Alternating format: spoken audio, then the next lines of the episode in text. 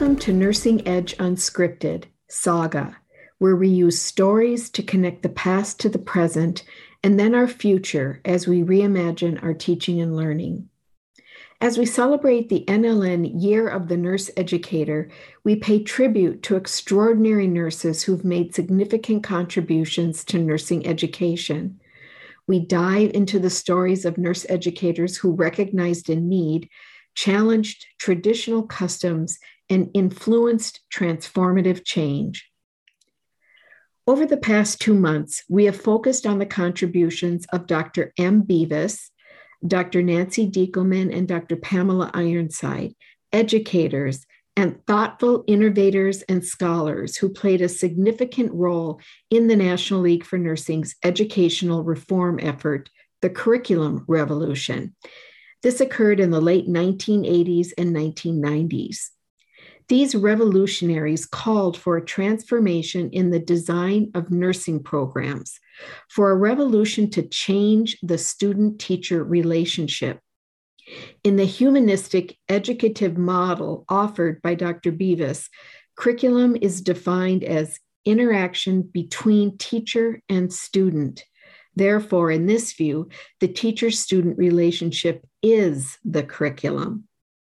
A phenomenological model offered by Drs. Diekelmann and Ironside called for a transformed relationship between teacher and student to open the possibility for learning from one another through meaningful dialogue.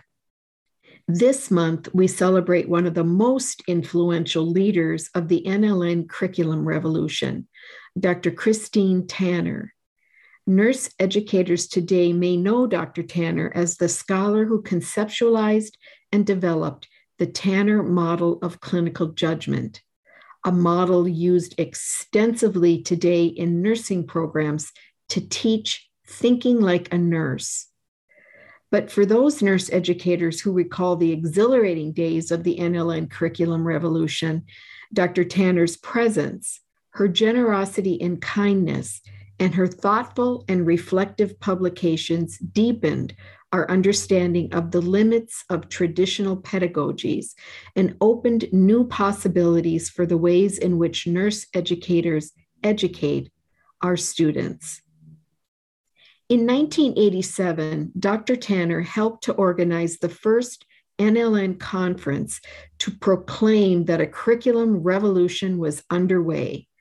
Over 400 nurse educators gathered in Philadelphia with Tracy Chapman's hit song, Talking About a Revolution, playing overhead.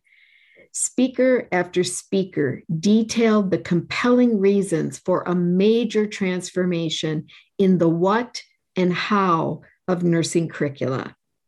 Not surprisingly, the call to revolution was not embraced by everyone.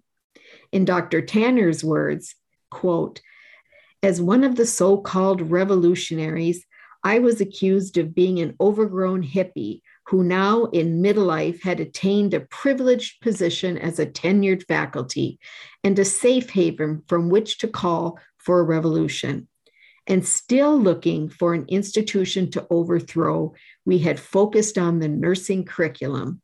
Our milder critics simply cautioned us to not throw the baby out with the bathwater. End quote. But clearly, momentum was gathered at those early meetings for a major transformation of what counted as an acceptable nursing curriculum. For many nurse educators who cautiously embraced the NLN's invitation to reconsider both the issues in the healthcare system and the dilemmas encountered in teaching students to think in context, there was a sense that something important and exciting was happening. Although not fully understanding the new pedagogies, they chose to join the revolution. Again, in Dr. Tanner's words, quote, we of the hippie vintage proposed a resolution unanimously passed at the 1989 NLN convention calling for curricular innovations, which, if fully realized, would have revolutionized nursing education. One, enhancement of caring practices through faculty student and faculty to faculty relationships that are egalitarian and characterized by cooperation and community building. Two, social values that recognize the multicultural, multiracial, and growing diversity of both individual and family lifestyles in our society. And three, learning experiences that incorporate analysis of present and future health needs for the population as the basis for transforming the healthcare system. End quote. Dr. Tanner's excitement for the possibilities unfolding at the early conferences was contagious. She led the charge, knowing that the revolution was heralded by some and marginalized by others.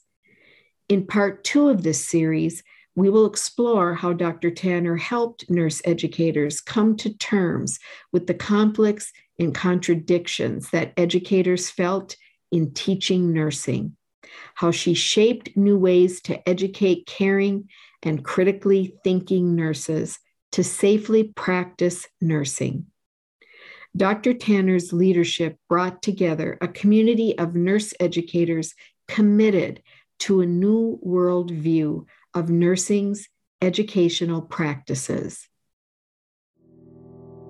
And so the saga continues.